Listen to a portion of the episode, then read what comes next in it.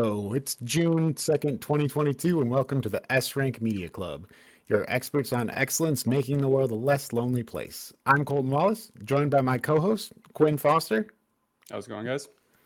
Quinn and Kudrow. How's it going, everyone?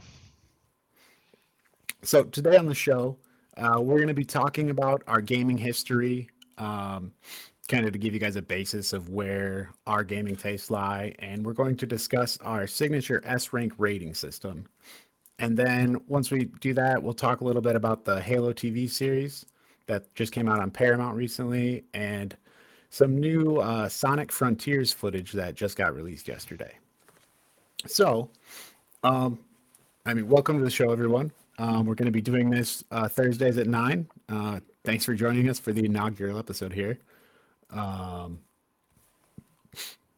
so, kind of first thing we want to do is dive into a bit of our gaming history. Um, so, I guess Quinn, do you want to start with your gaming history? Yeah, I can go first. Um, if you can't tell, I'm the youngest. If you're watching the video, um, I'm the youngest here on the podcast, so my uh, taste is probably a little different than both um, Colton and Kudrow. But I, I started gaming um, kind of with the Game Boy Advance first, um, playing games like uh, Super Mario World, um, and then the third generation Pokemon games, um, uh, Ruby and Sapphire. Um, and I'm hoping I can bring a little bit of a different perspective, a younger perspective to the to the chat. Um, and so, from the game Game Boy, I moved on to the GameCube. Um, lots of Nintendo in our household growing up, so we had the GameCube. Played um, lots of Mario Kart Double Dash, um, games like that, Mario Party.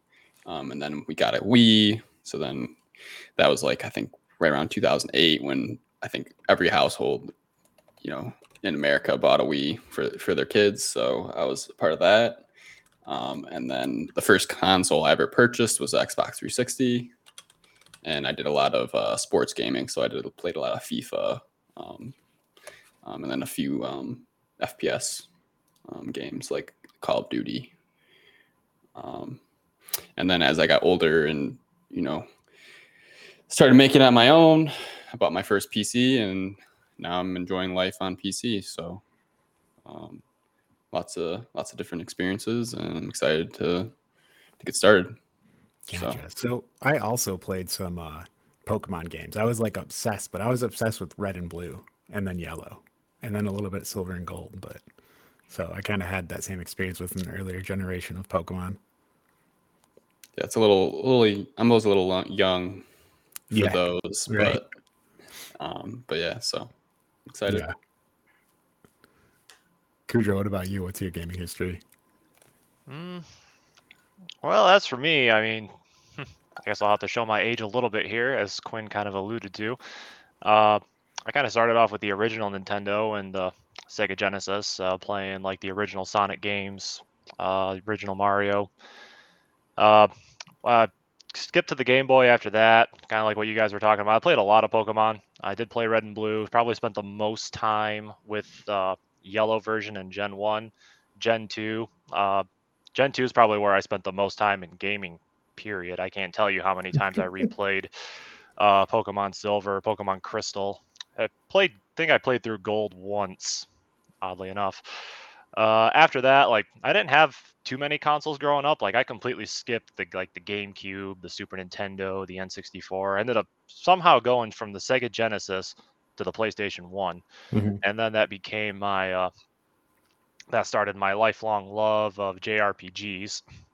So playing uh, let me see here, Final Final Fantasy VII, I think was the first JRPG I ever played. Uh, but the entire Final Fantasy series, Lunar, Wild Arms, for anyone who remembers those games. Uh, PlayStation, I'd say PlayStation 2 was like, I mean, Kingdom Hearts was a standout. Mm-hmm. Uh, Final Fantasy 10. Uh, see here, jump went jump to the Xbox, playing like Halo and such. Uh, but now nowadays, uh, I've probably moved more to like the action RPGs. So like I've I've spent a ton of time with the Souls games, uh, Witcher Three, Hollow Knight, just to name a few games that I've kind of played in recent memories. Uh, I still do love I still do love turn based. I still go back to still go back to one occasionally when it catches my eyes, but I feel like uh, action RPGs is kind of where my life is right now. Yeah, I can attest. Kudrow is very good at the Souls games. I also play them, but he's a bit better. Um, so myself, uh, my gaming history goes back to kind of with Kudrow. I played NES as a child. Um, and then beyond that, I had an SNES in the house after that, which I played a lot of like Super Mario World. Um, and I loved that game. But then um, I had friends that had a Super Nintendo and Sega Genesis, so I played different games with them. Like I remember playing Mortal Kombat 2, I think, with one of my friends, and the um, there was like a Spider-Man side-scroll fighting game that I loved. Um, so I had exposure to a lot of different things, but then the N64 was like the first console that I remember anticipating and being aware of. And like, I was so excited when I got that Super Nintendo. I still remember getting the Super Nintendo.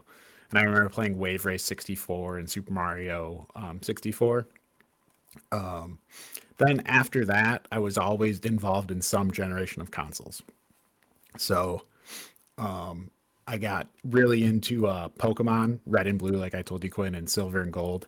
And then I kind of fell off Pokemon after that, but not RPGs. Um, I got super into Diablo 1 because some store person never like warned my mom that I was getting Diablo 1. So as a child, I got Diablo 1 and it, I remember being like messed up. I'm like, this is wild, but it was so fun. I, I've loved loot games ever since then. Um, following that, um, I got into at a GameCube, um, played an extensive amount of Super Smash Bros. Melee um, with Kudrow actually. Good, good Uh, times. Yeah, and then uh, me and a few of my friends got obsessed with Phantasy Star Online, and then I've carried that obsession to this day. Um, but that that was Phantasy Star Online like addicted me even more to like looter RPG games, uh, and I still kind of love those. Uh, my favorite character. So, question from the chat: Who's your favorite character in Super Smash Bros? Um, if we're talking melee, I'd probably say I would always play Luigi, Marth, and um, Young Link. Kudra, I know you have some favorite melee characters. Who would who is you, who are yours? Uh, melee? That's melee. I remember playing uh, Mario and Link mostly.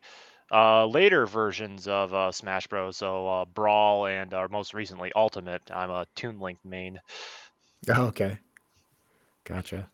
Yeah, I think was- I I didn't play a ton of those, so I still kind of kept a lot of like Luigi, um, and Marth. But yeah, Quinn, what were you gonna say?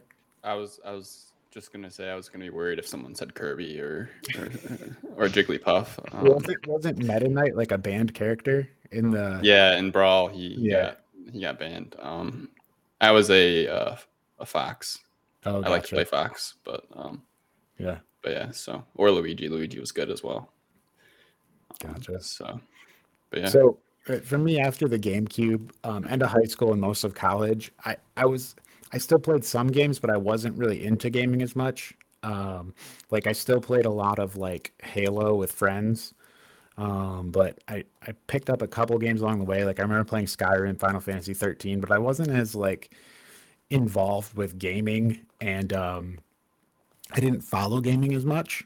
But then um, once I got out of college, excuse me, once I got out of college, um, I built a PC and I kind of slowly got back into gaming because the PC was for messing around with music production. But I'm like, oh well, I want a game too, so I bought a graphics card for it.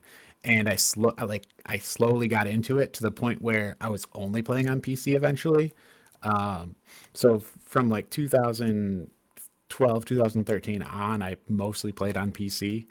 Um, and I've gotten really deep into just the uh, culture of games and I just follow all kinds of games and I find it very interesting. Even the ones I don't play, I just kind of follow a lot of it. Um, and now I find myself more discerning about the games I want to play, but I, I still kind of enjoy trying out a bunch of different ones. Um, that's kind of what led me to want to do this podcast is just my love for gaming and just like trying all different kinds of games and giving new ones a chance. Um, my top genres now really have become like the best way I can describe it is games with a depth of RPG stats plus like character building and loot. Um, I also like competitive multiplayer turn-based strategy, but I, I'm open to trying different things. Like I just recently, I always felt like I was terrible at fighting games, and then I don't know, three weeks ago, I saw Mortal Kombat 11 was free on, or not free, but it was on Game Pass. So I was already in on the cost, so I just started playing it, and turns out I'm having a lot of fun with it. So maybe I'll just really dive into fighting games. Um, anyway, so that kind of covers our individual gaming history. Um, so the next thing we wanted to talk about to kind of set a basis for uh, this show is defining how we're gonna like rate things. We just want to be able to give a numeric rating to things to either compare them or just to arbitrarily assign numbers because it's fun.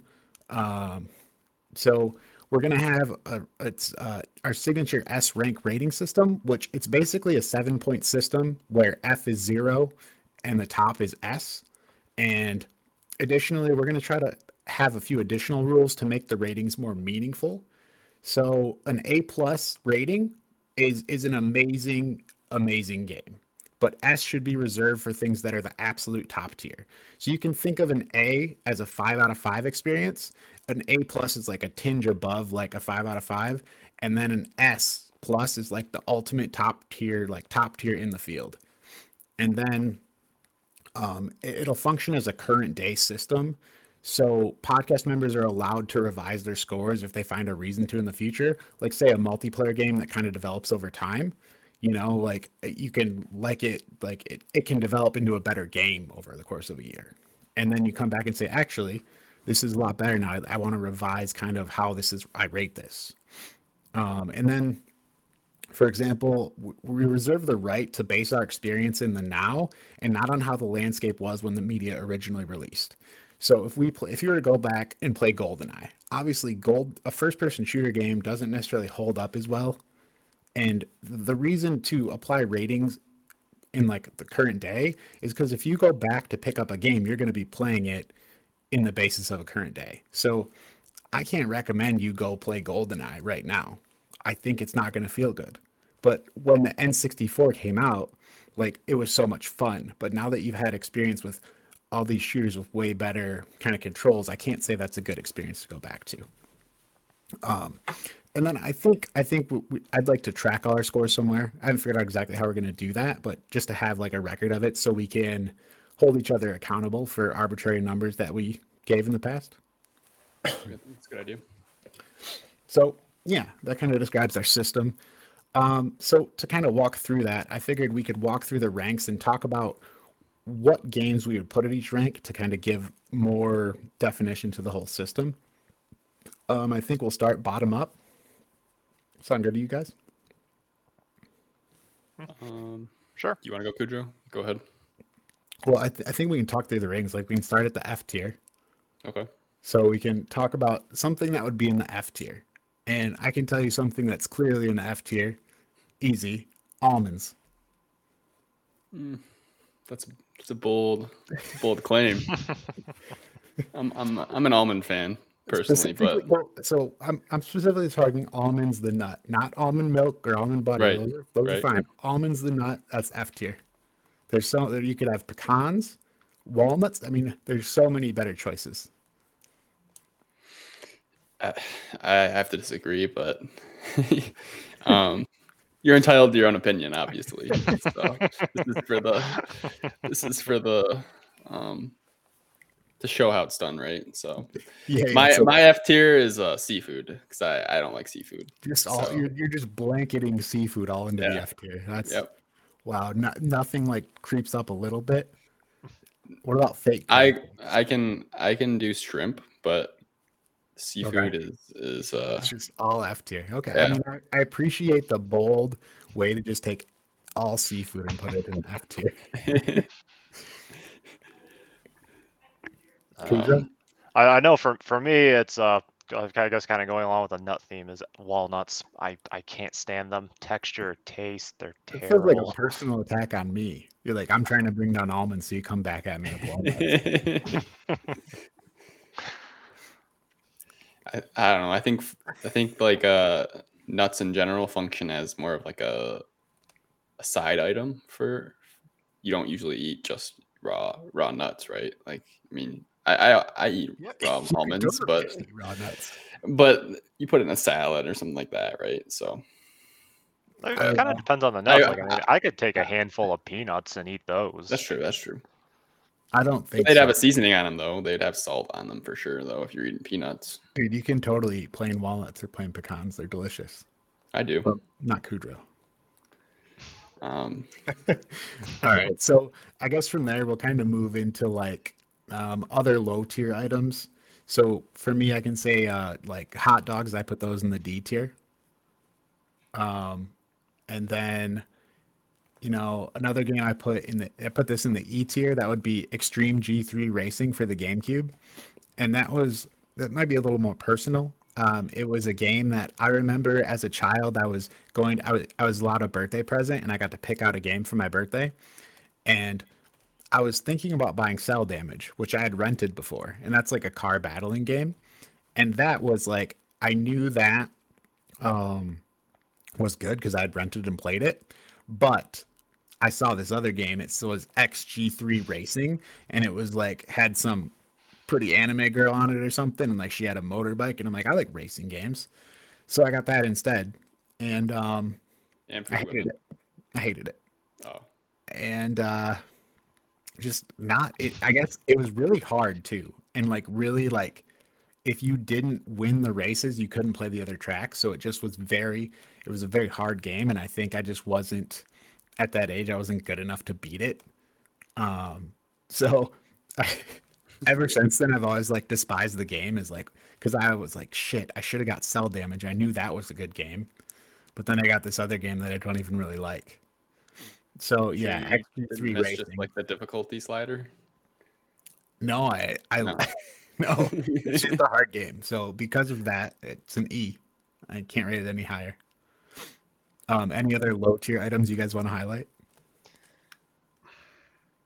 I don't really have.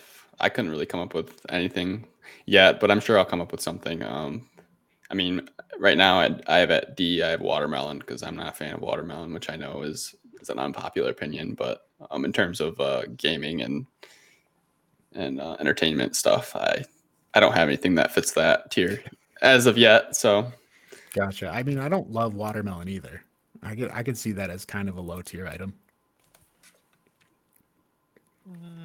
I, I think I, I feel like I'd put watermelon in at least a C, but uh, oh, as far as low tier items, like uh, things I've watched recently, like uh, the Morbius movie, I that was that was really bad. Kind I'm kind of waffling between a D and an E for it, but it's uh it was not good. So what made you go see Morbius? Like I, I maybe I'll watch it at some point, but you went to the theater to see it, obviously, because it's that's the only place it is now, correct? I believe so. Oh, I think it's out on. Uh, I think you can get it on Oh, like you digital know. now. But yeah, I got did go see it in theaters. And the reason I went to go see it in theaters was because I saw it had all these terrible reviews, and so I'm just You kind of went like, because it had terrible reviews. yeah, I, I genuinely thought it's like there's no way this movie can be as bad as they're as they're making it out to be. And Yeah. then I saw it and I was like, well, I was wrong. Wow. it's Morbin time. I mean, without spoiling the movie, can you what i- is there any way to describe like what makes it so terrible? Is it just bad acting? Is the plot bad? Is there is there anything that stands out as terrible specifically? I, I feel like the villains. Uh, I mean, okay, I'm gonna try to avoid spoilers here. I the villain really didn't do it for me. It's kind of like um, uh, like the villain's motivation. Like he's so Mhm. he. I, I don't know how I don't know how I can explain this without spoilers. Basically, it's like one minute he's an okay dude, the Okay. next minute he's just this. He, he's just evil. so I think Um, Game of Thrones did something like that. Now, I will say to now uh, the one thing I will say is that ironically enough, the villain is probably part of what made the movie because he was like really fun to watch. Okay. But his motive he's probably the only fun part of the entire movie to be honest. But like motivation, like the writing the Mhm. writing in general is just really bad. It, it really does feel like the um it really just feels like the movie itself didn't have a ton of passion put into it like it was literally just made to set up future projects and especially like the connection that they're making af- like the after credit scene makes absolutely no sense whatsoever. I gotcha. Gotcha. Um, so I guess with that, we'll move into like kind of describe our middle tier games, or mid- middle tier entertainment. Um, for me, uh, a game that I'd put in the uh, C plus tier would be uh, Code Vein, which Code Vein is uh, I, what it's been referred to as an anime Dark Souls, and um, Code Vein to describe why it's in the C plus tier. It it it is the combat is okay, but it it it doesn't really have a lot of different feeling combat. Every enemy in the game, it feels like just does 360 damage moves. Like when you play Dark Souls, some enemies feel like they have obscenely like complicated patterns where they do full 360 moves. But a lot of times in Dark Souls, you fight bosses and they have certain patterns and certain kind of ways to play around them in Code Vein, I felt like every boss just did full 360 spins and I had to dodge roll everyone no matter what. That was the way to beat everyone until you got to the last one when you had to play a completely different game or else you weren't going to beat it. Um, but it, it, in the end, it was fun. Like the, the, the systems were okay. Like it had cool ideas where you had these blood codes that would define your abilities, but they didn't always feel so useful. And it just kind of felt like a lot of the enemies functioned as the same. So it was decent.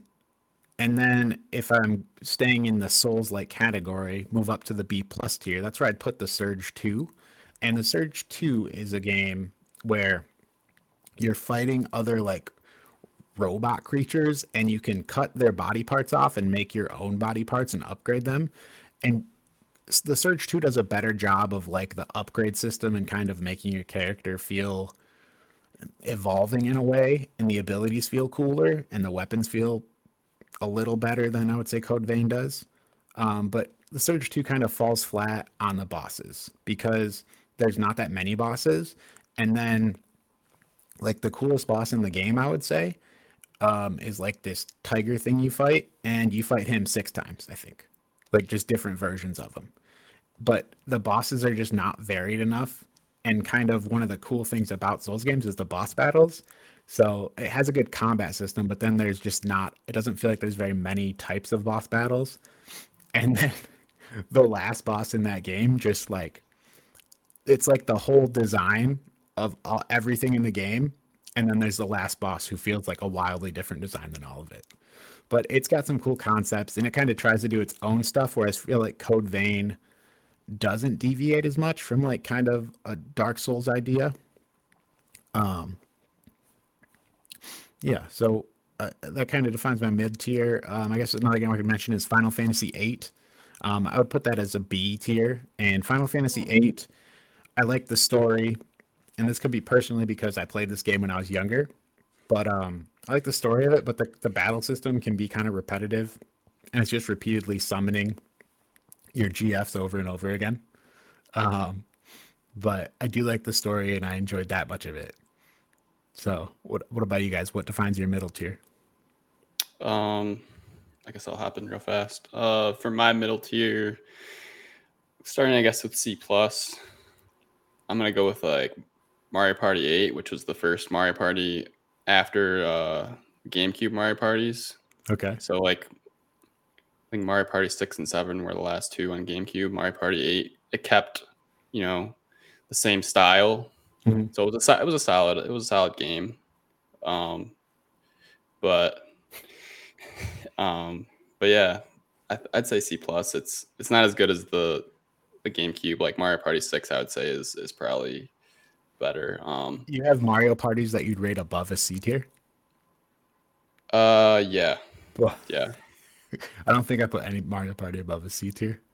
I think Mario Party four through six would probably be anywhere from uh, B to to A plus. Oh my gosh. So those mini games are really are really good. So It's not even um, a game, it's just a slot machine. it's not a slot machine. It's a party game. Yeah, a party slot You machine. play with your friends. They just, the fucking boo just comes and steals all your stars. I mean, you don't play any RNG games? What? no matter what do, it's the end of the game. Nintendo's like, hey, let's roll the dice and see who gets to trade what stars. You just yeah, but it's all about the setup. You gotta mm. set you gotta set yourself up for success. yeah, yes, I get ten stars, and then some jagweed comes in and just lands on the right space and rolls the dice. Then it's like, oh, you're gonna switch stars with this guy, and then I got one star. That's Sounds like a personal problem you gotta take up with Nintendo. I can't help you with that. No. It's Anyway, well, let's get away from Mario Party for before Colton gets too upset. um, I'd say B plus for me. Portal 2 Mhm. and maybe this is because I played it right out of the gate. I played it kind of later, so it's definitely a, a nice puzzle game. Very unique, um, with the portals and obviously the the puzzle problem solving is is really. Did you play Portal unique. 2 multiplayer? Uh, you know, I tried to play with uh my fiance Julie, Uh-huh. but I don't think she was like that that interested in it, Oh, so I gotcha. we didn't end up finishing it. But I um, gotcha. Yeah. Because Portal 2 so- is kind of a game designed to be played multiplayer, right? Like that's how I played it. I played Uh, it- yeah. I mean, you there you can still play single player. Mhm. Um, the only reason I got it was because it was like uh remastered, or it was like one of those game of the year cheapo games I found at GameStop or Target or something like that. And I was like, oh, I'll, I'll pick it up Oh, gotcha. Okay. on Xbox 360. So, Okay. um, yeah. Um, kind of going from there, kind of in the middle of those, maybe Assassin's Creed Odyssey, which was Yeah. the most recent Assassin's Creed Yeah. set in uh, ancient Greece. Okay. So I didn't start playing Assassin's Creed until the kind of the newer generation of Assassin's Creed, which is like more of an open world Yeah. which right. I, I, I kind of enjoy more. So um, I know a lot of Assassin's Creed Assassin's Creed purists probably hate that, but um, they usually say they enjoyed the older games. But um, yeah, I I place that at a B. Good good gameplay, good combat, open world is really nice. Um, but yeah, so um, I'd say that's kind of my middle tier. But but yeah, Gotcha. um, I haven't I haven't played any of the new Assassin's Creeds. I've watched some stuff on them, and I I don't know. I it's like there's so many open world games. It, Yeah. It's like I, I haven't been swayed to step into those. Yeah, I mean, I'd say you could even maybe go as far to say that the old Assassin's Creed, it's like don't even you can't even square them up next to each Right. other, honestly, Yeah, because they're they're sure. kind of totally different games. So um, Yeah. I played it more for the open world kind of um, feeling. Mhm. Um, it is a Ubi, Ubisoft game, so um, it can get pretty overwhelming with the all the tasks and the the microtransactions that they throw at you. But um, Yeah. but yeah, um, so. All right. I don't know. Kudrow, you want to go to shoot over Kudrow, yeah. Highlight.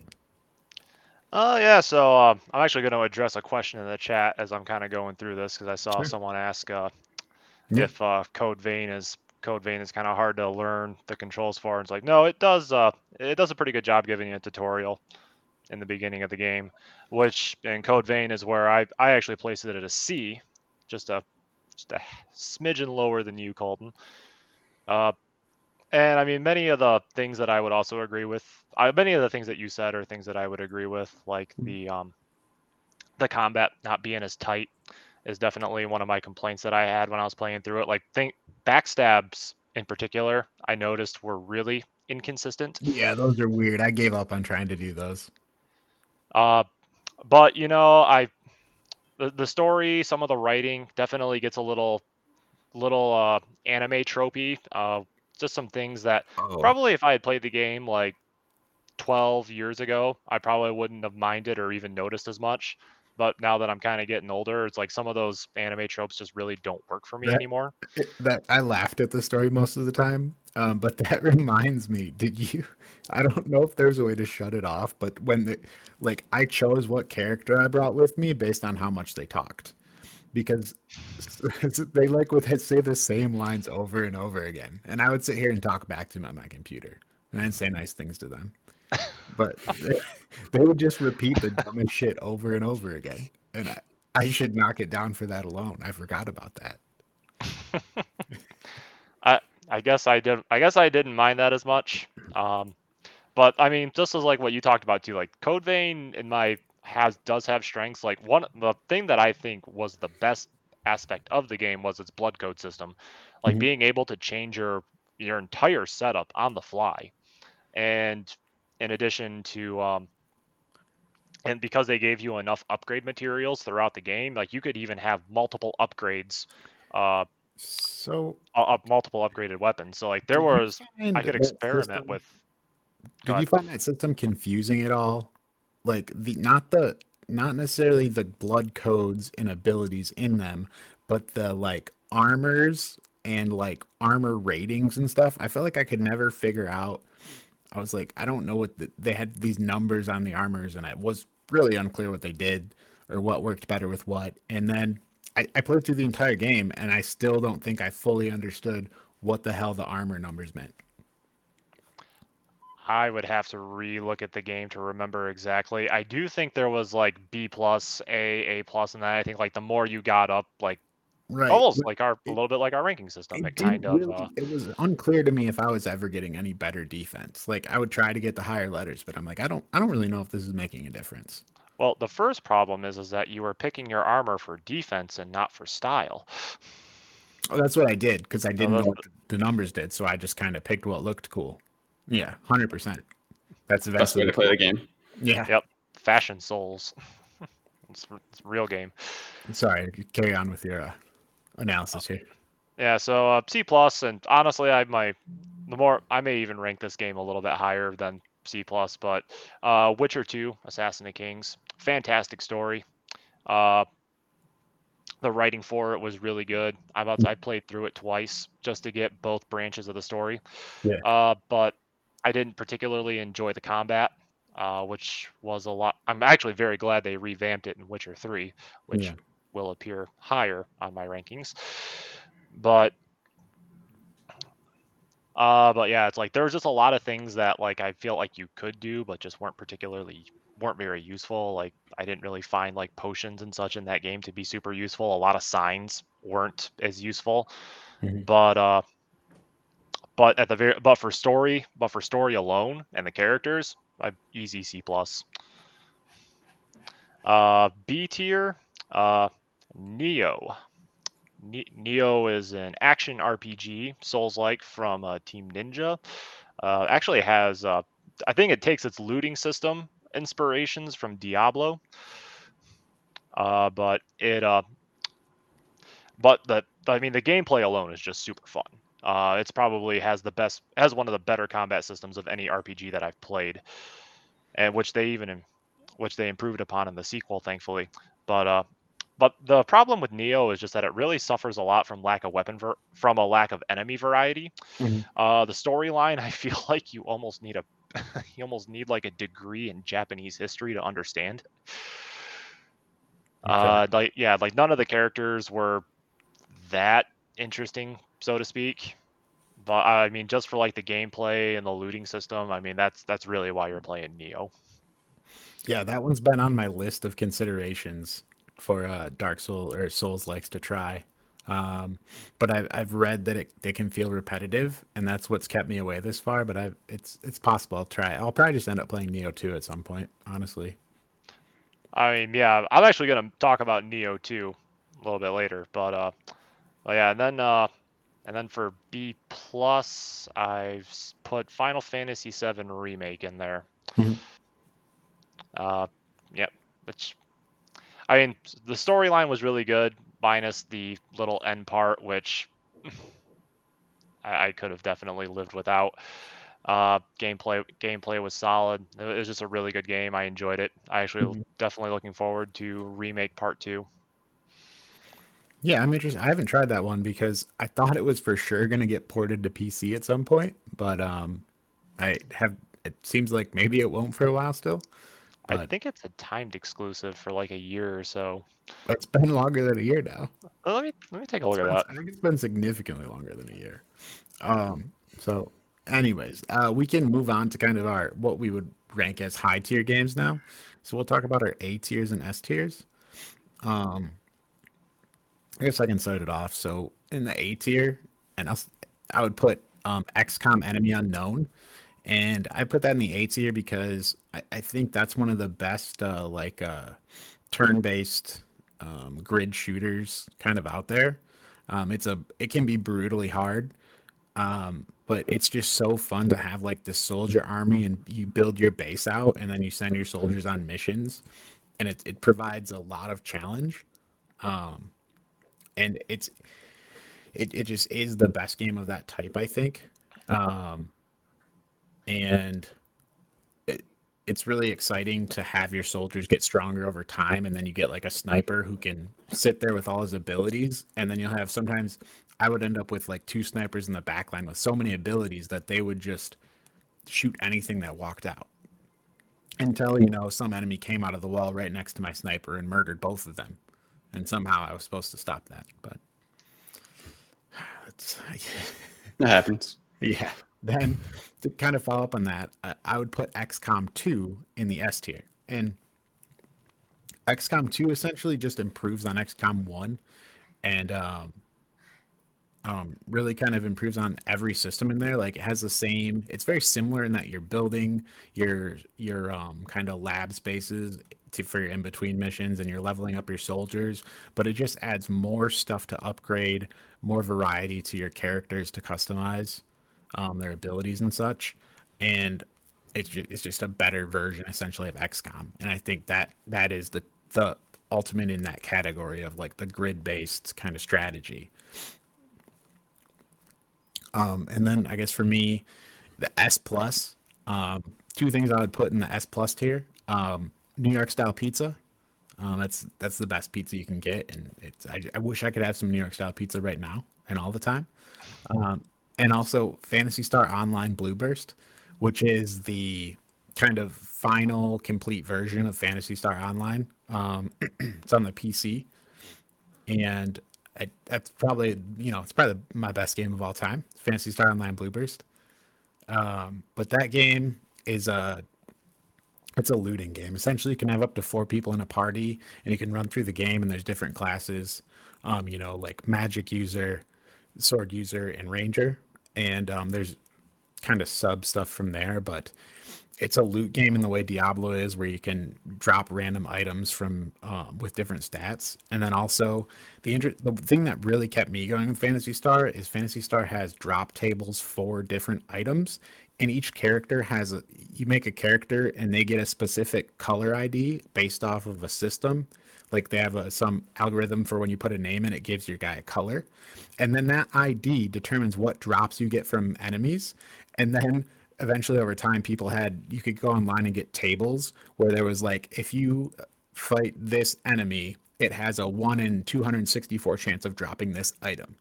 And then there were ones where there's a rare enemy so they, they have like rare versions that can spawn, and then there's a drop chance off the rare enemy. So you have to get the rare enemy spawn, and then off the rare enemy spawn, you would have like a one in ten chance of getting some item.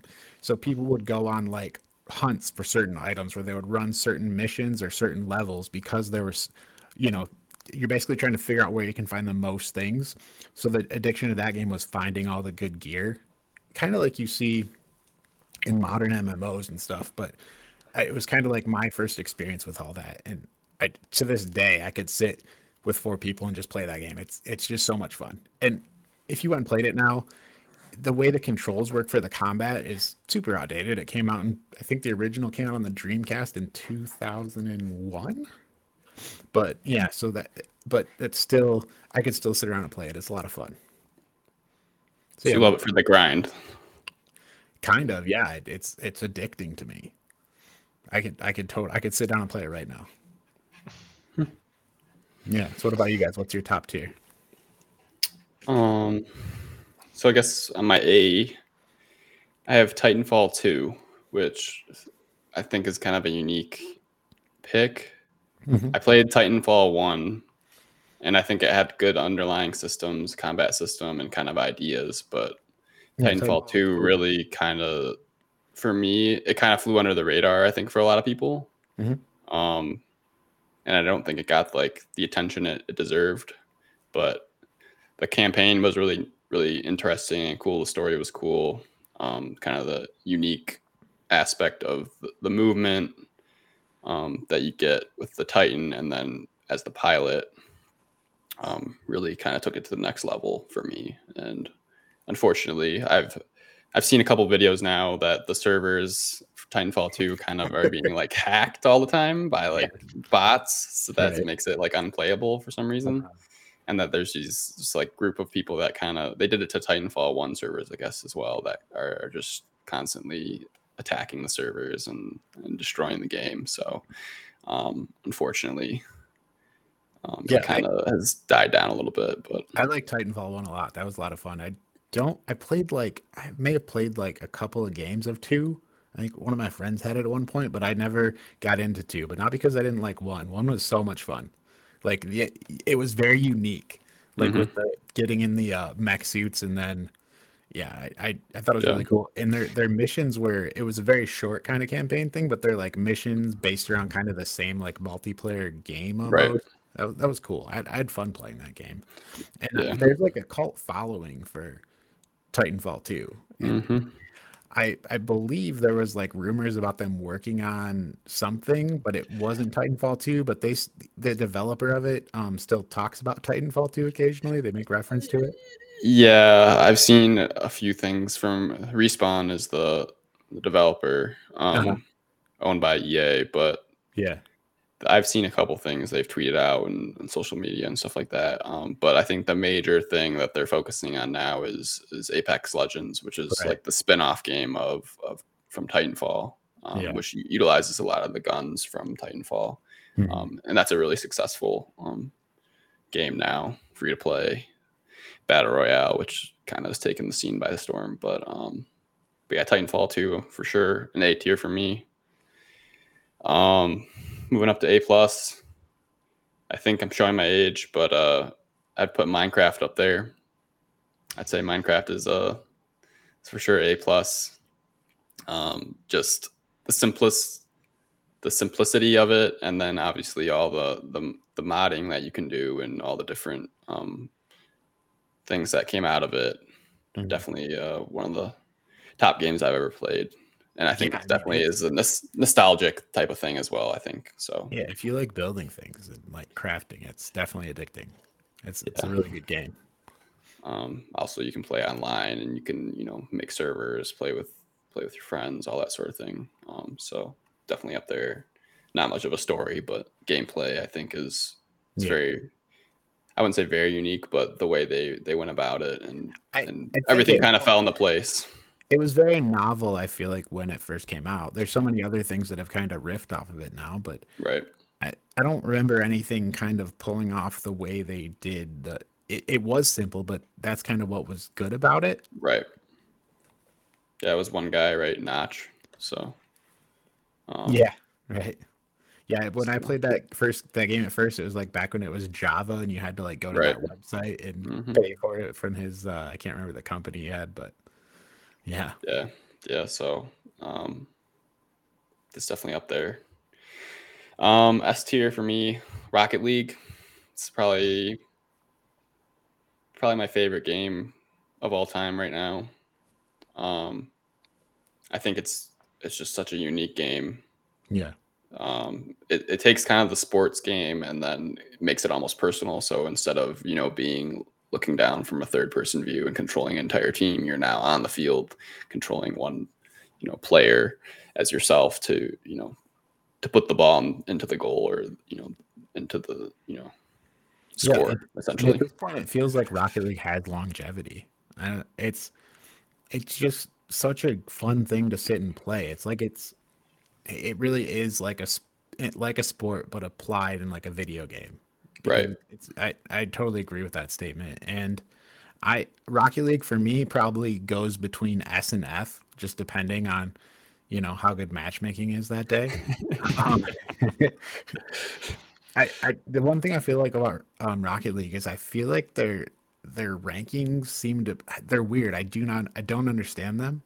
Um, but I have a lot of fun playing. But then other times it, the game's like I I don't know how because like I'll get a game I'll play one game and I'll have people who can barely hit the ball, like just on one team or the other, like a couple of them. And I'll be like, what? How are these people ranked here? And then I'll go into the next game and I'll have people just aerialing over the top of me and just right. scoring on me. And, I'm, and those people are, that's one game to another and, and from the same rank. Um, so sometimes like that, it gets frustrating to play because I'd like to play more competitive games in it. But when you get like good games in there, it's it's so much fun. I agree. Yeah, great game. I mean, I could I could talk a lot about those issues. I think, I think it kind of you look at any other ranking system within a game. I think it's similar issues of of just inconsistencies. So yeah, right. Um, I don't think you know there's boosting and, and all that sort of thing. Yeah. So um, I think right. those are kind of common problems. But the reason it's not S plus for me is because it doesn't seem like they. Sometimes it doesn't seem like the developers care about kind of taking risks and and moving forward.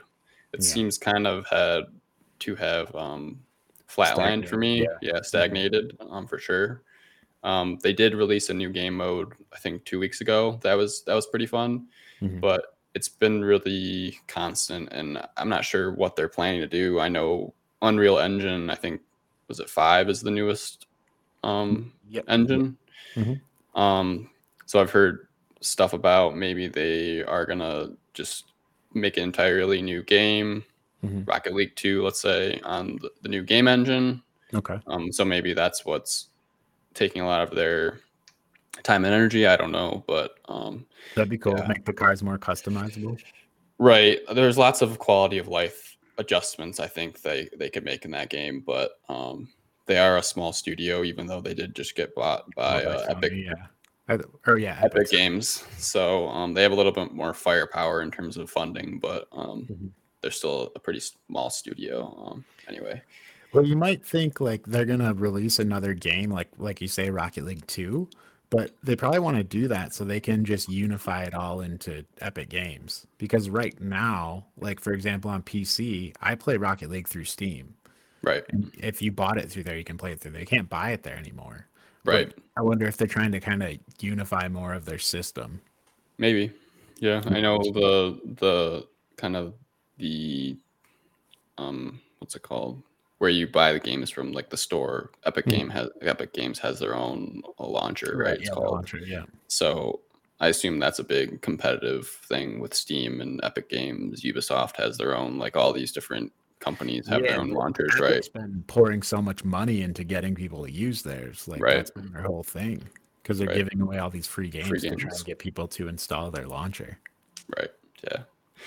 Yeah. So we'll see what happens with that. But um, in terms of S plus, um, I kind of have two. I have FIFA 13 and FIFA 14. I think a lot of it has to do with my personal experience. It was probably yeah. the best FIFA games I've ever played. Okay. I, in my opinion, it was when I was in high school, like sophomore and junior years of high school. I just would come home, play FIFA Ultimate Team for hours, and it was one of those games that I was like, you knew it wasn't like super realistic, but that was part of like partly the reason that you love to play it. It was like, yeah, as these sports games kind of move towards trying to be more realistic, it kind of would take the fun out of it because you're like, well, I'm playing a video game. Right. Of course, there's going to be some weird, like, non natural things that happen, like, yeah, like that aren't bugs, but that are just like cool, like, you yeah. know, for example, like a long shot or, or I don't know, just some crazy stuff like that. So I thought that mm-hmm. was like the pinnacle of, of, um, FIFA games. So, yeah, um, I, I, put that S plus.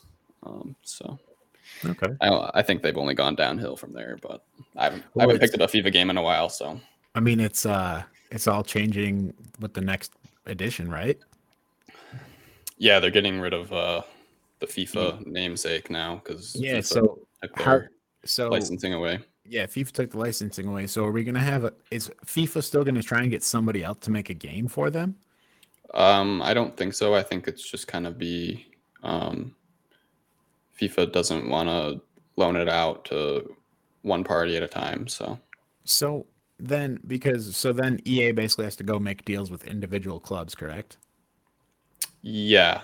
Um which um yeah, chat saying it's EA Sports FC is what they're calling Yeah, it. that's what it's going to be called, but the the main competitor of FIFA is is PES, Pro Evolution Soccer. Um which I believe is Konami. Wait, that hasn't been out in a while though, because Konami kind of stepped away from a lot of video games. They did a fr- they did a free. Re- their last one was like a free release. okay. Um, and they had contracts. I know they had contracts with a few clubs and Mhm. some players, so they were able to get their so, a few likenesses. Um, Gotcha. okay. Chat saying they folded, so um, I haven't really follow, followed it, but I know they they must have made a one last So gasp.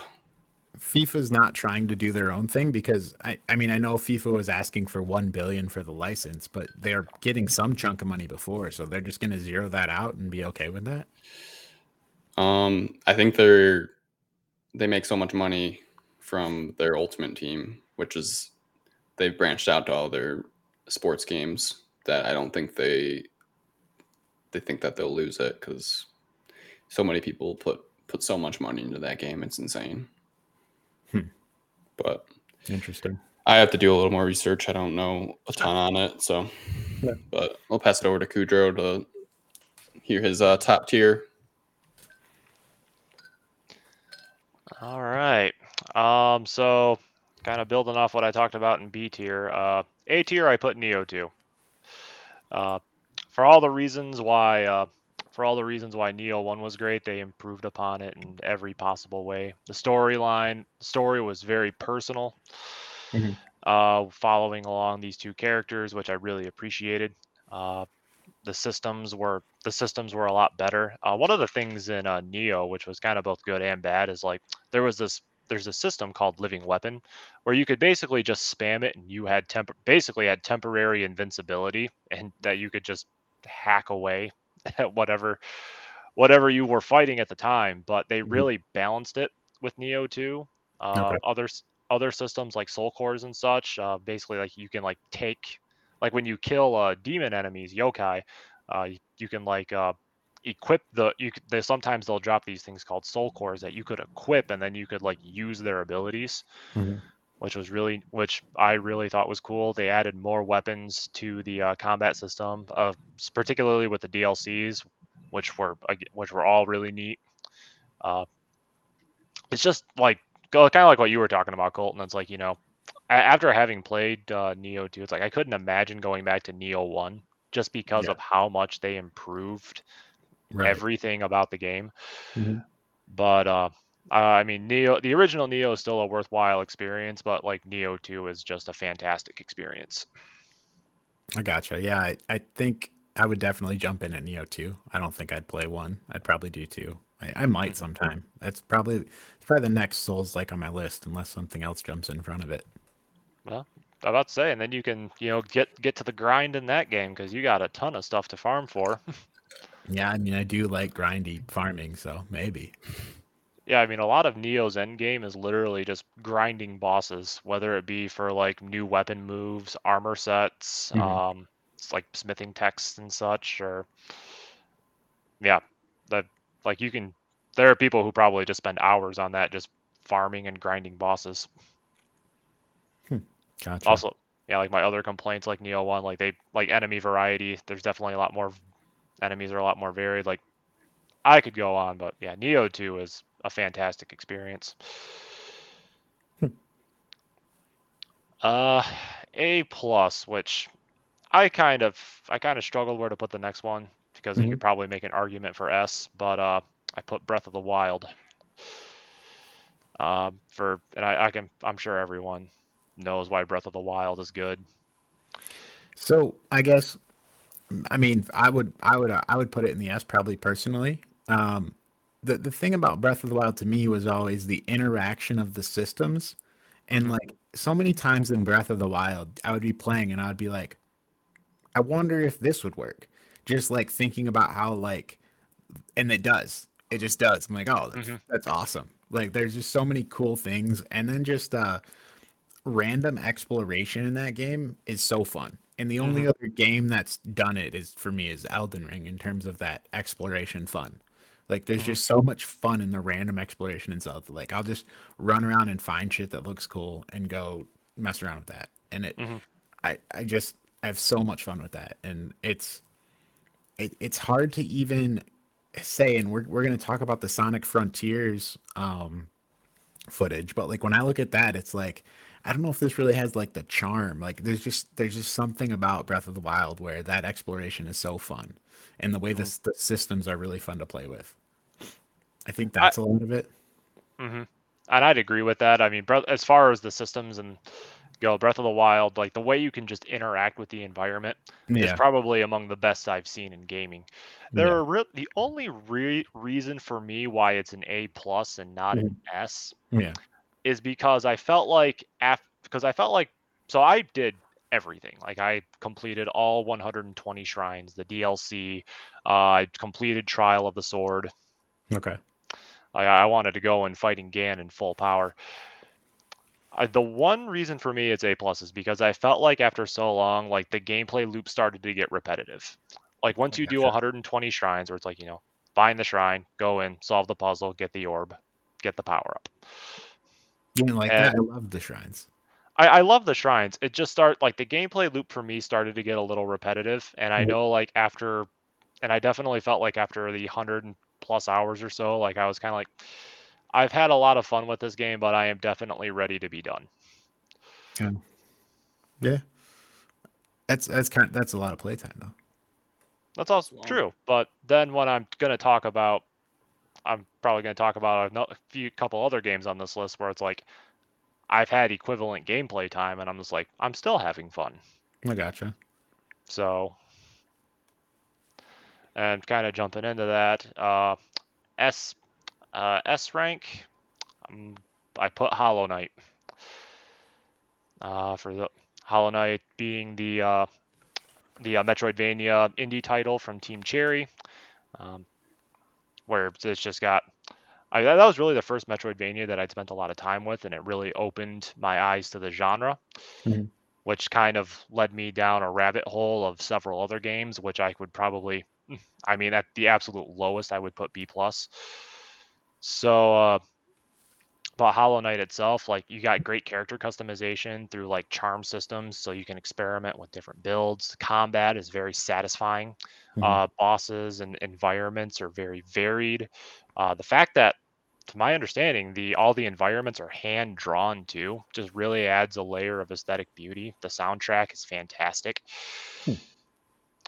Uh, uh, even like the NPCs, like the NPCs, uh, like I mean, you don't I mean, interactions are kind of minimal, and the storyline is kind of told in like a Souls-like fashion, fashion where you're kind of piecing everything together. Mm-hmm. Uh, whether that be through like charm and item descriptions or through uh, the spar- some of the sparse uh, character dialogue. Okay. But everything just works in this complete charming package, and mm-hmm. I I just love it.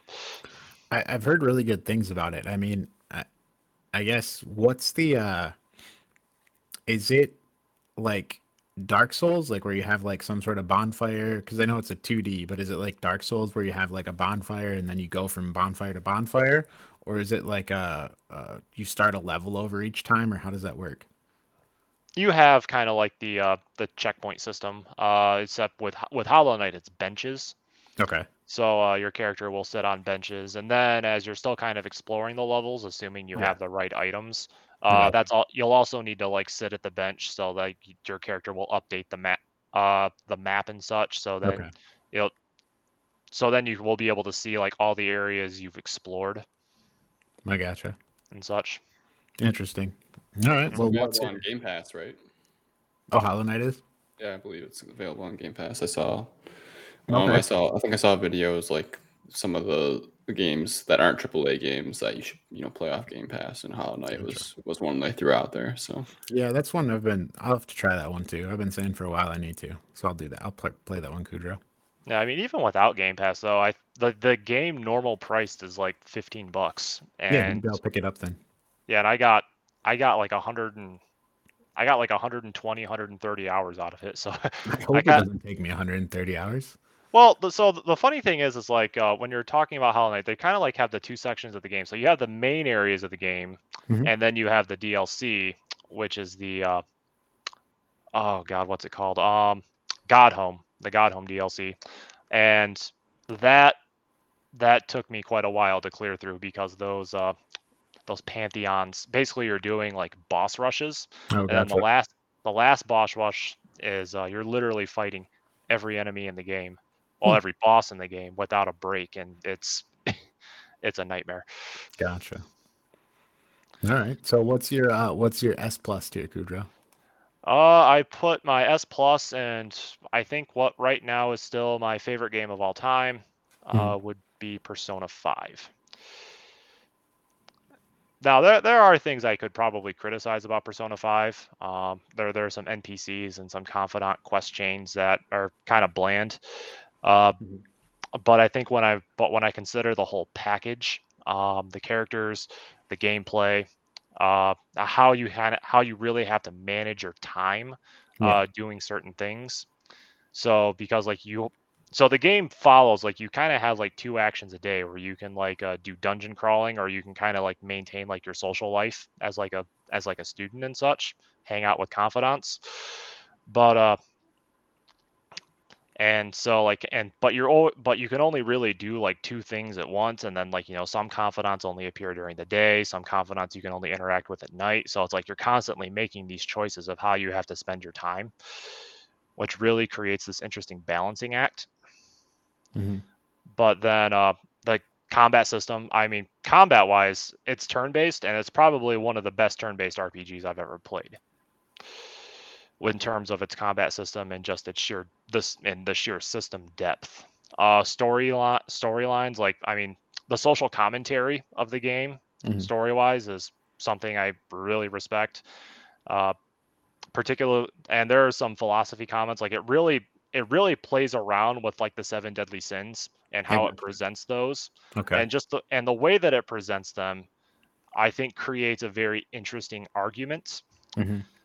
Uh for cer- for certain aspects um but and then they re and then the re-release with royal which admittedly i still need to actually beat uh but then they've added like new npcs and new confidant chains that are even that are in many ways as good or better than the base game so Royal is a is that like a Persona 4 Gold kind of deal where it's like the full game plus? Exactly yeah Okay. Is that so the Persona 5 originally was a PS4 exclusive yes and is Persona 5 Royal available anywhere else? i think it's still a P- playstation exclusive Gotcha. I know I kept hearing rumors through the through the rumor mill that uh, they were talking about bringing Persona 5 over to the Switch, but I don't think that ever came to fruition. I mean, remember when they put Persona 4 Gold out on PC and they were like amazed at how good the sales were? hmm um because i played through that one and um i that game was surprisingly fun. And the story was like kind of cheesy anime-ish but it was still interesting and i really liked the game a lot. So i i do want to try persona 5 but I, i'm hoping they'll port it to pc at some point. Hmm so we'll see. Yeah, we'll have to see. Um, but yeah, I mean, I um, between my game time in Royal and uh, the original, I'm Yeah. probably 250, maybe like 275 hours in. But wow I know I could still go back, play more of that game, and just have a blast. Interesting. All right. Well, um, that, hopefully that gives everyone kind of an idea of kind of our gaming tastes and our um, gaming tendencies, I guess.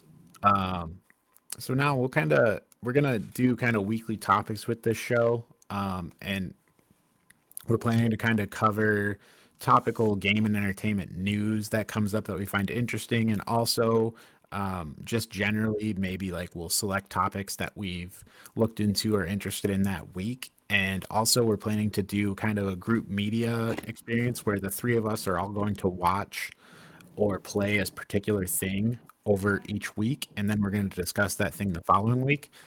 Um, so, um, this week we're going to talk about uh, the Halo series. Um, just came out on Paramount Plus. Uh, I think uh, two months ago, maybe it started, but all the episodes are out now, streaming on Paramount Plus, and we're well, we won't do any spoilers probably beyond the first couple episodes, but we're going to talk about kind of our general thoughts of the series overall. Um, yeah, do any of you guys have uh, strong feelings on it? I don't have strong feelings, but I, I can go first. Um, I've only watched, I think, the first four episodes. Okay. I didn't really have any um, ideas going into it. I Mhm. was I was kind of expecting, or I was kind of not expecting anything um, great. I just kind of sat down to watch it. Gotcha, okay. Um, I, I'm not a huge Halo gamer. I've only played a little bit of Halo.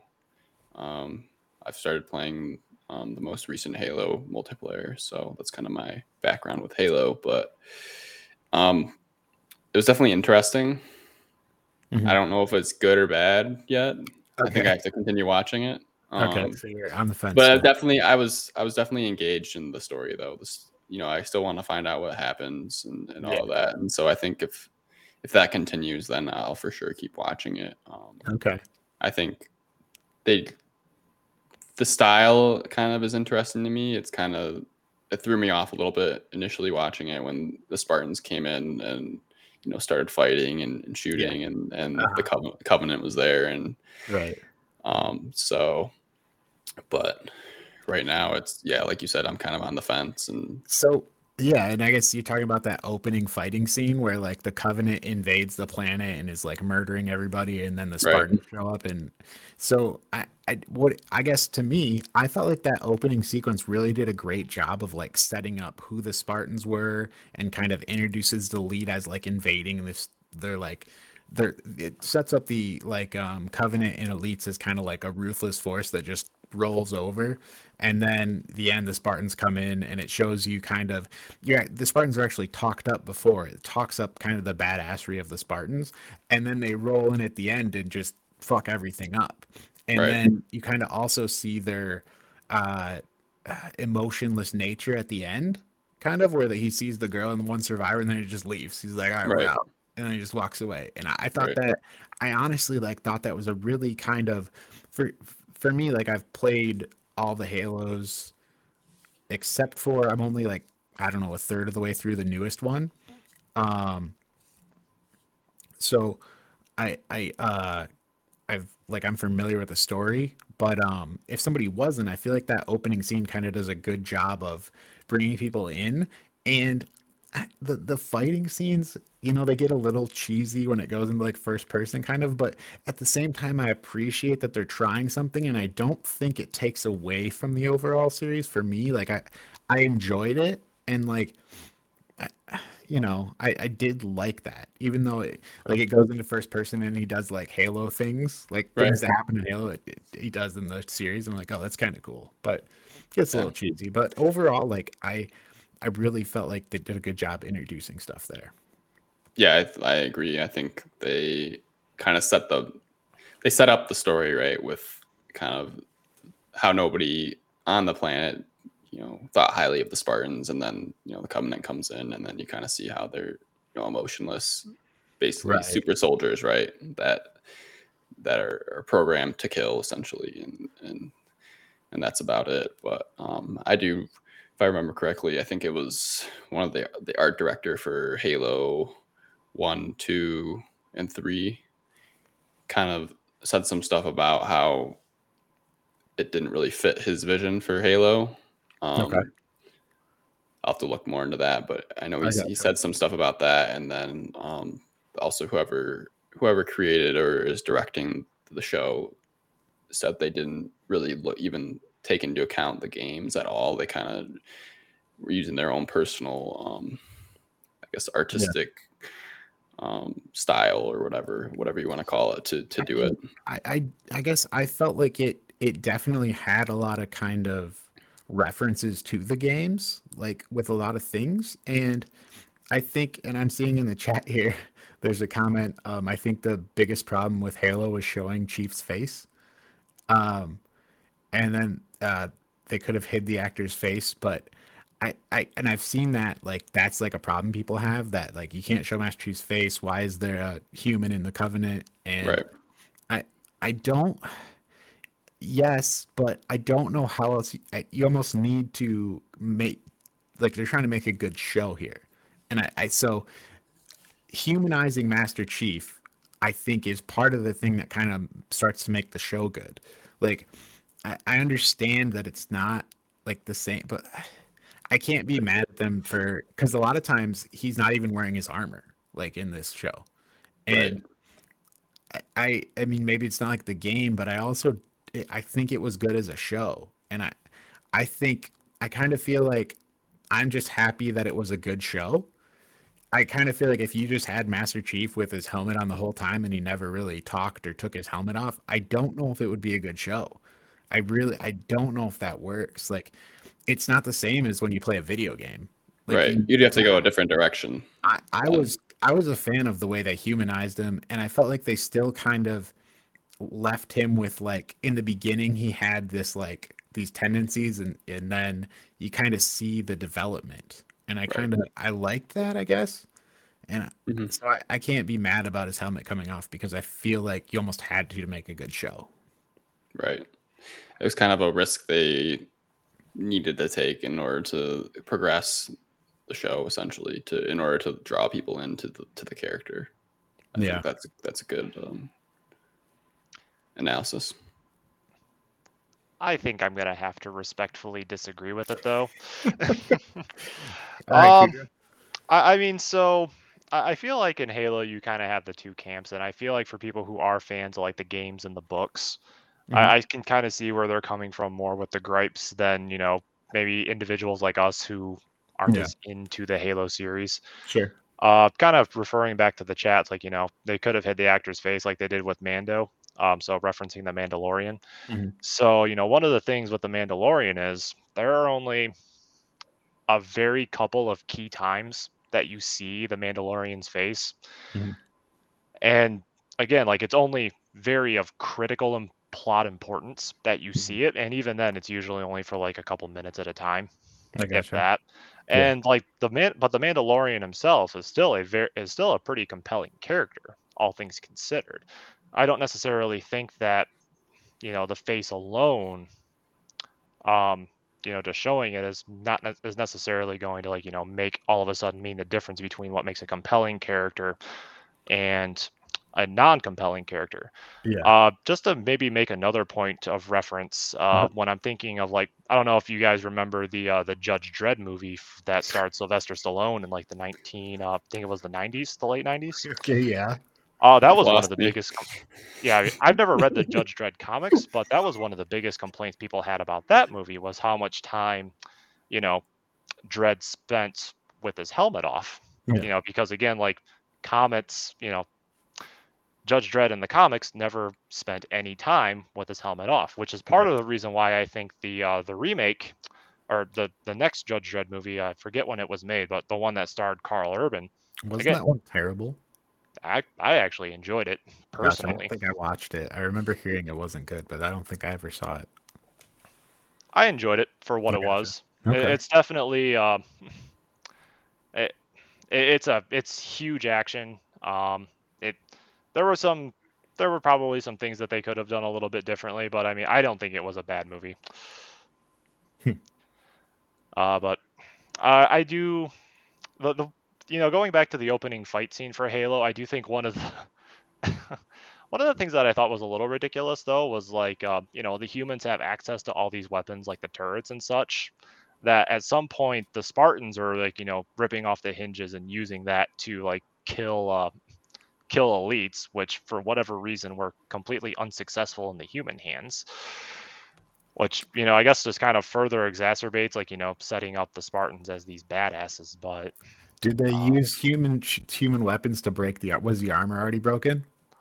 I no, I think they were using the human weapons to break the armor, if I'm remembering the scene Oh, correctly. okay. I maybe so because I took it as like the people in the colony or whatever didn't have the same kind of weapons that the UNSC did, so they weren't very they weren't useful against the Right. elite's armor. That's what I They don't- assumed. I guess I didn't don't have the realize energy weapons, right? I might need to go. Maybe I need to go back and rewatch the scene, Right. but they- I don't. I'm Um, not certain. But I mean, just to, but I will highlight though a few things that I did like about the show. Um, I, I do think probably like Halsey is a fantastic character. Um, Yeah. I I think she's very interesting. Mhm. Uh, particular, and I mean, I know we haven't seen past episode four. I've watched all of season one, so as well. I will just say like how how she kind of how her character arc progresses. Uh, I do think is interesting. Uh, the relation the relationship as it evolves with Master Chief and Cortana Yeah, I, I think do that's think- my favorite. Yeah. Yeah.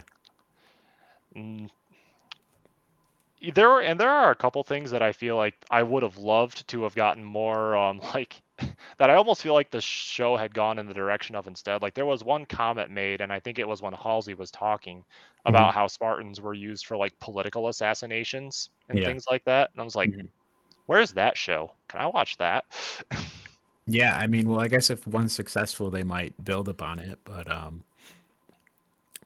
yeah, I don't know about that, but I would I really liked the uh, Cortana character and the interactions with Master Chief.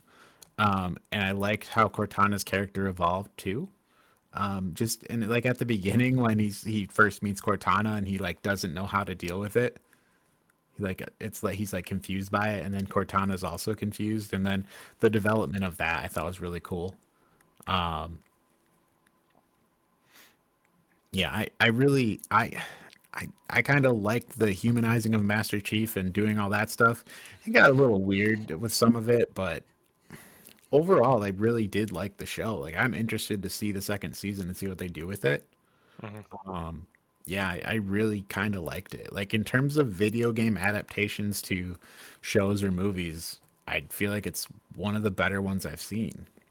And there's I- a lot of bad ones. I do hope they do something to make the uh the Kwan uh, that was that that girl Kwan Ha and her planet arc interesting. Because whenever they flip back to that, I just immediately thought like I really don't care about anything happening on the screen right now. Oh, really? Okay. I Yeah, it's, uh, I, like I, I just kept thinking, it's like, please just please go back to Master Chief. okay. I, yeah, I I guess in the you're talking about the episode where it, I think it isn't it like the second episode or I don't I know there's some points where it focuses on the what, Soren was his name, right? yep, Soren and uh, Kwan Ha, I think was the girl's name. I guess it wasn't my favorite part of it, but I, I kind of liked all the uh the dialogue and relation interpersonal the relationships between people that it showed. Like I I honestly felt like it did those well, but maybe that's just the kind of movies and TV shows I like though that make it work more for me as opposed to, you know. I, I think I had the only purpose to me was just to build Master Chief's backstory with with his friend, right? I think that was probably the main purpose. But after that, like Kudrow said, is do you do you really need it? Yeah. Maybe not. I don't know. Right. Like, Okay. Yeah, I mean I suppose, I suppose I could see that. But like I said, I've only I've only experienced the first three or four episodes, so I I don't know um, the full extent. Yeah, I mean, for me, watching the whole season one, I would, I'm, I would put the whole season one. I would say, uh, B for me. Torn between B and B plus. Um, I think B. That's where I'd put it. Like, I really did enjoy it. There are some things I wish were better. Um, you know, some of it was, seemed kind of cheesy, but overall, I really did enjoy it, and I'm super interested to see the next season. And video game adaptations, like I feel like so many of them are bad, Right. so I'm I'm pretty happy with it. Right now, I'm probably at a C, so Yeah, it, it might go up. I'd say it's about average, but like you said, in terms of video game adaptations, right. it's one of the, the better ones for sure. So Yeah, I, I have to agree with Quinn. I think I'd go about a C. I I Gotcha. can't. I don't think I can go any higher than that. Okay. All right. Well, I mean, I I feel like a video game adaptation's getting a C is that's great. I feel like the average for video game adaptations is probably like a D. I feel like the average is on the upswing lately, though. Yeah, definitely. But I've watched a lot of them over the years, and God, you just every one of them you go into, and it's just like, oh no. um. Okay, well, so uh, we're gonna do another uh, group media experience next week, um, and we're going to be watching Indiana Jones and the Raiders of the Lost Ark, and uh, yeah, we'll talk about that next week. Um, so now we'll move on to some other topics. Uh, I see we got a question or in the chat. Uh, video game adaptation is hard, but Sonic is probably the closest. Um, we we can talk about Sonic Two. Um, so uh, uh, in terms of video game adaptations, I would say Sonic 2 is pretty good. Um, to me, some of it came across as like I don't know, maybe for younger audiences, which is fine, but it was like it was interesting enough for me to watch it. Um, and I, I really liked like the Knuckles character. He's probably my favorite. Um, but yeah, I thought Sonic 2 was pretty good. Um, I, I guess it, it like is made for a younger audience, I think, and I'm pretty sure it's very successful at that. So I guess it works. And I'll probably watch the third one. Like I watched the first one and this one. I'll probably watch the third one too right. after seeing that. Yeah, I'd say it's for sure like a family movie, right? Like you take your family, go see it. Yeah. Um, especially for how successful the first one is. I think you know they're definitely trying to capitalize on that, and I think they did a really good job at kind of keeping the same sort of humor level and still mm-hmm. making it interesting to watch. So, yeah, I um, think where it gets me is like just the cheesy lines, like, like, like at the end, like we're, we're a family, and then like Sonic uses like the power of family or whatever. Um, but yeah, yeah, I'd say Jim Carrey does an outstanding job. Like that man is crazy, but he, he just he oh, plays uh, it so well. Spoiler alert for Sonic 2. We may spoil some stuff here. I, I don't think there's too much to spoil, but I mean, no, I think it's a it's kind of a easy plot line to follow, right? Yeah yeah, Same sort of thing, hero type of thing. But um, Doctor Robotnik, he's he's a great Doctor Robotnik. He is he's insane. He just he, he does something on screen, and you're like, what the hell? And you're like, yeah. oh, that's that's Jim Carrey. I, I feel like the characters in the movie are very good. Like I yes. feel like the Sonic character is very good. Tails is fucking annoying, just like I'd expect him to be. that works. um, yeah. Um, uh, I mean, so I, I guess like the most exciting for me was the after the credits scene. Did you guys see the after the credits scene? Yep. I haven't yep. seen it. Dude, Shadow the Hedgehog. He's coming. And he's got okay. eyes and hopefully he's got guns.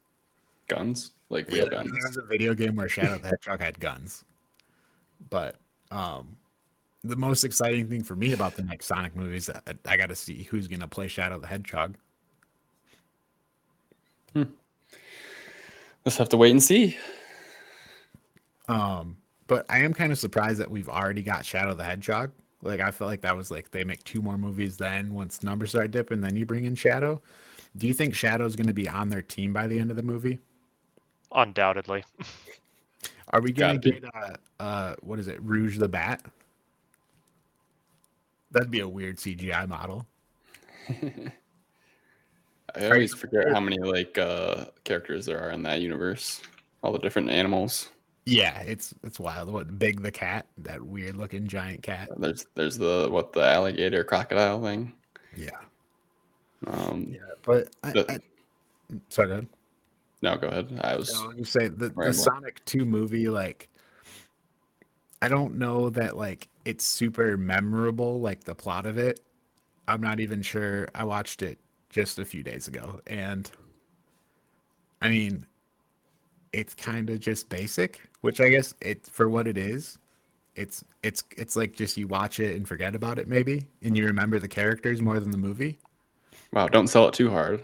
oh, it's also just like what you said too. I mean, we are we are definitely not that movie's target right. audience. Sure, and I, I honestly think it's great. Like as a game adaptation, I think it's great. But mm-hmm. I think the characters are the most memorable part of it.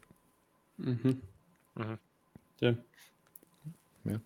Um. So, question in the chat: If if our we gave our Halo ratings in terms of video game adaptations, how would we rate the Resident Evil franchise or Monster Hunter?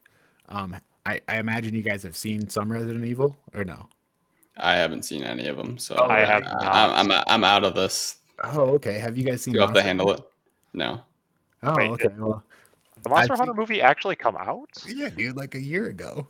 Oh wow. Okay. I um, I need to watch that.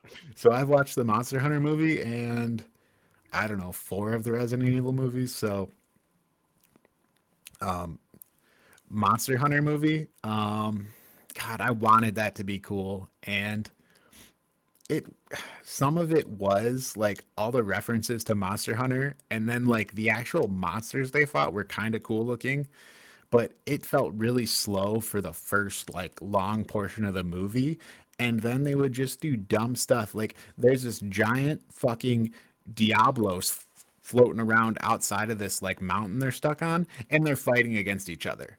Like really? Like two like you see another human and then there's a giant diablos out there just murdering anything that walks on the sand. And that and they they fought each other for like a good 20 minutes in the movie and it just you're just like this is dumb. And it just felt like the characters were kind of dumb for like a good portion of the movie. And then after that shit gets crazy towards the end of the movie. They there's like a a, a rathalos. And um it, there was some like cool stuff about it. So like if Monster if Monster Hunter's on a streaming service, I would say give it a watch, but don't expect it to be like a good movie. It's kind of just like a I don't know, a throwaway action movie. Like it's a little different because it's got Monster Hunter stuff in it, but I found myself laughing at it a lot of the time, just like with the stuff that was happening. Um, like like ironically, or like wasn't like, well, it wasn't supposed to be funny. Well, I don't know that it was supposed to be funny. But it was just like so like it was almost like comical. Gotcha. Yeah, um, from the chat, Monster Hunter was like a visual pleasing movie, but the acting in it was a joke. I would agree with that. Like the the monsters actually looked really good, and some of the fight scenes, I was like, "This is kind of cool," but then you just laugh at like the cheesiness of the rest of it, and hmm. so it's it's kind of a good time. I would say drink a couple beers when you watch it. It's a good one. Um, the Resident Evil movies. So, oh, Monster Hunter. What would I rate Monster Hunter? That is a good question. Oh, Monster Hunter. Monster Hunter probably falls in a D plus, probably. I'd say Monster Hunter is a, a D plus for me. Um, then if we move on to Resident Evil, um, the first Resident Evil movie I liked when it like was came out a long time ago. And I watched it one time like more recently within the last few years and I didn't find it to be as good. I don't know to, I don't remember it 100%. It's been a few years since I've seen it. But like I feel like the Resident Evil movie I would go with I think that one also probably ends up in the D plus tier. Like it kind of is that same where like the storyline I remember watching and it was super cheesy. And I just it when I was like in my teens, I thought Resident Evil was cool. But um after that, like when I watched it like more as an adult, I was like, okay, this is fine, but it's kind of cheesy. In the same way most I feel like a lot of video game adaptations run into that thing where they're kind of cheesy and um, I feel like Resident Evil was kind of a that. Um, and then beyond the first one, I'm not sure I can remember the differences between any of them. Um, the one where they were like in the desert and they were on a bus, I think it was Extinction. That one gets one tier higher. That one's a C. All the other ones you can keep them in the D plus tier. So that's hmm. that's how I Nothing to write home about. No, no. Hmm. Um. Anyways, so the other uh, thing we're going to talk about is the uh, Sonic Frontiers new game trailer that came out yesterday. Um, I don't know if they've announced. They haven't announced a date or anything for that. I don't think. I believe um, it's supposed to come out this year sometime, but they haven't okay. announced a hard date. I gotcha. So I think a lot of the first reactions were like, "Oh, Sonic open world. What are they doing a Breath of the Wild game?" Right. um, but I, I guess what did you guys think watching that trailer? I thought the visuals were pretty nice. Yeah. But the more I thought about it, it did seem kind of bland. Not gonna lie, like there wasn't much going on. It was you know the classic. He runs yeah. fast. He grinds on a pole. He right grabs rings. He, you know, does Sonic things. That's mm-hmm. that's about it. He does it in an open world. But yeah, I thought it felt empty too. Yep, that'd be my biggest takeaway from it. They Right. there needs to be. I need to see more. Yeah, it's and I like you, you know, you might say, okay, well maybe there's more, but you're just not seeing it. But you would think with the opening trailer they'd want to show you some stuff to like build Draw up you in. hype for it. Yeah. Right. Yeah, maybe they just missed like the the first Sonic movie. Yeah. It, it just doesn't feel like the open world doesn't look interesting. Like it kind of just looks like a like you took a Sonic Adventure 2 level and you just made it gigantic. right. And you threw it in the newest engine. Yeah. Called it. it, like, Oh yeah. it shows him doing like some puzzles and stuff, right? And then like doing some stuff where he spins around like a thing and it opens it up and like I don't know, man. Maybe I hope they got some more to show for that because that's not looking like a strong output. Yeah, I think that's what most of the feedback has been in terms of online commentary and, and articles and stuff like that. It's like, oh, it looks, you know, it looks like they didn't do anything different. It's up it's updated to like the newest, you know, Right. engines and, and Yeah. open world and all that, but they they didn't really do anything incredibly unique. So um, Yeah, I we'll see how they respond to that, I guess. I also didn't. I saw him collecting rings, and I think that was it. I didn't see anything else get collected. So, is there Right. like? I feel like they should, I want to be able to feed my Chaos or something and have a Chao garden. Then I might be in. There was one other thing Sonic was collecting at like the end of a lot of like ring chains and such, but I didn't really see what it was or Those it like green ball matter. things.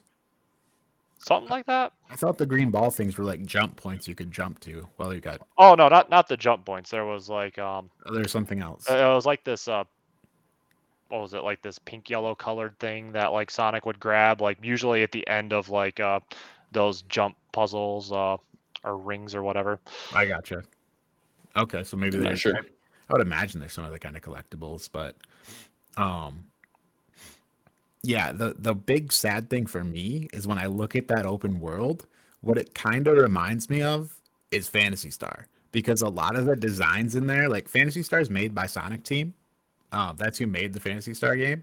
When I look at the open world, I'm like, oh my god, this is like the style of like Phantasy Star Online. Like you could have made an awesome Phantasy Star Online open world. Instead, you just got dumb Sonic here. So that's the Hmm. saddest thing for me. We could have had a Phantasy Star Online brand new world game. Instead, we got Sonic. Yeah. I don't know. Um, question from the chat: Do you think Sonic games like Frontiers are outdated? Um, for Mm. for me personally, um, I don't think I've liked any Sonic game since like Sonic Two. um, well, actually, no, I lied. I like Sonic Adventure Two Battle. I liked that one. That one was fun. You could raise Chaos. I don't know that the levels were. The Sonic levels were cool. The levels where you were like Knuckles or Rouge and you had to dig for gems. Um, I feel like those kind of got boring because the gems were in static spots.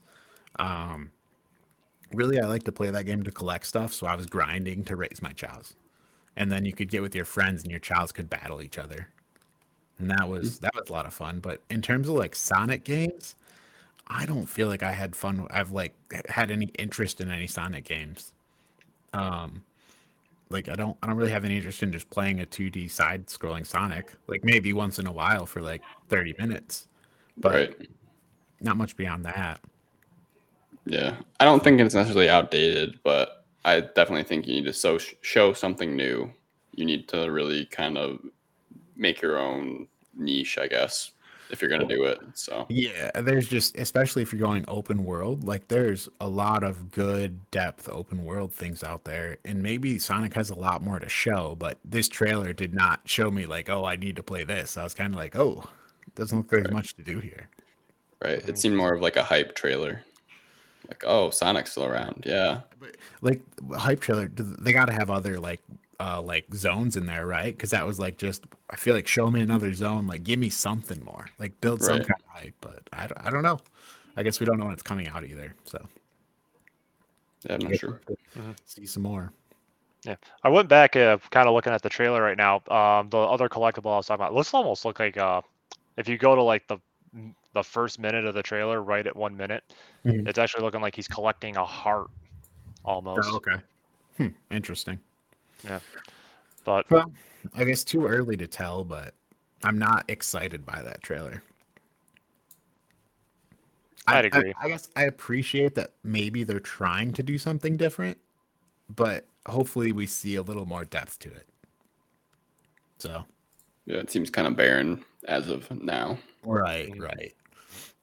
Yeah. But All right. Well, um, I think that's pretty much all we have for today. um, you can find me at Boltron City on Twitter. Um, you can subscribe to us on uh, Twitch and YouTube. Um, we'll be doing this every Thursday at 9 p.m. And then uh, the podcast version of this will go live on podcast um, platforms Friday morning. Um, so you can listen to us in podcast form as well. But yeah, we'll be doing this every Thursday. We hope to see you again. yeah, and we're doing what Indiana Jones, Raiders of the Lost Ark this week. So Indiana stay Jones and tuned. the Lost Ark. Next week, we're going to discuss that. Um, yeah. See you later. so-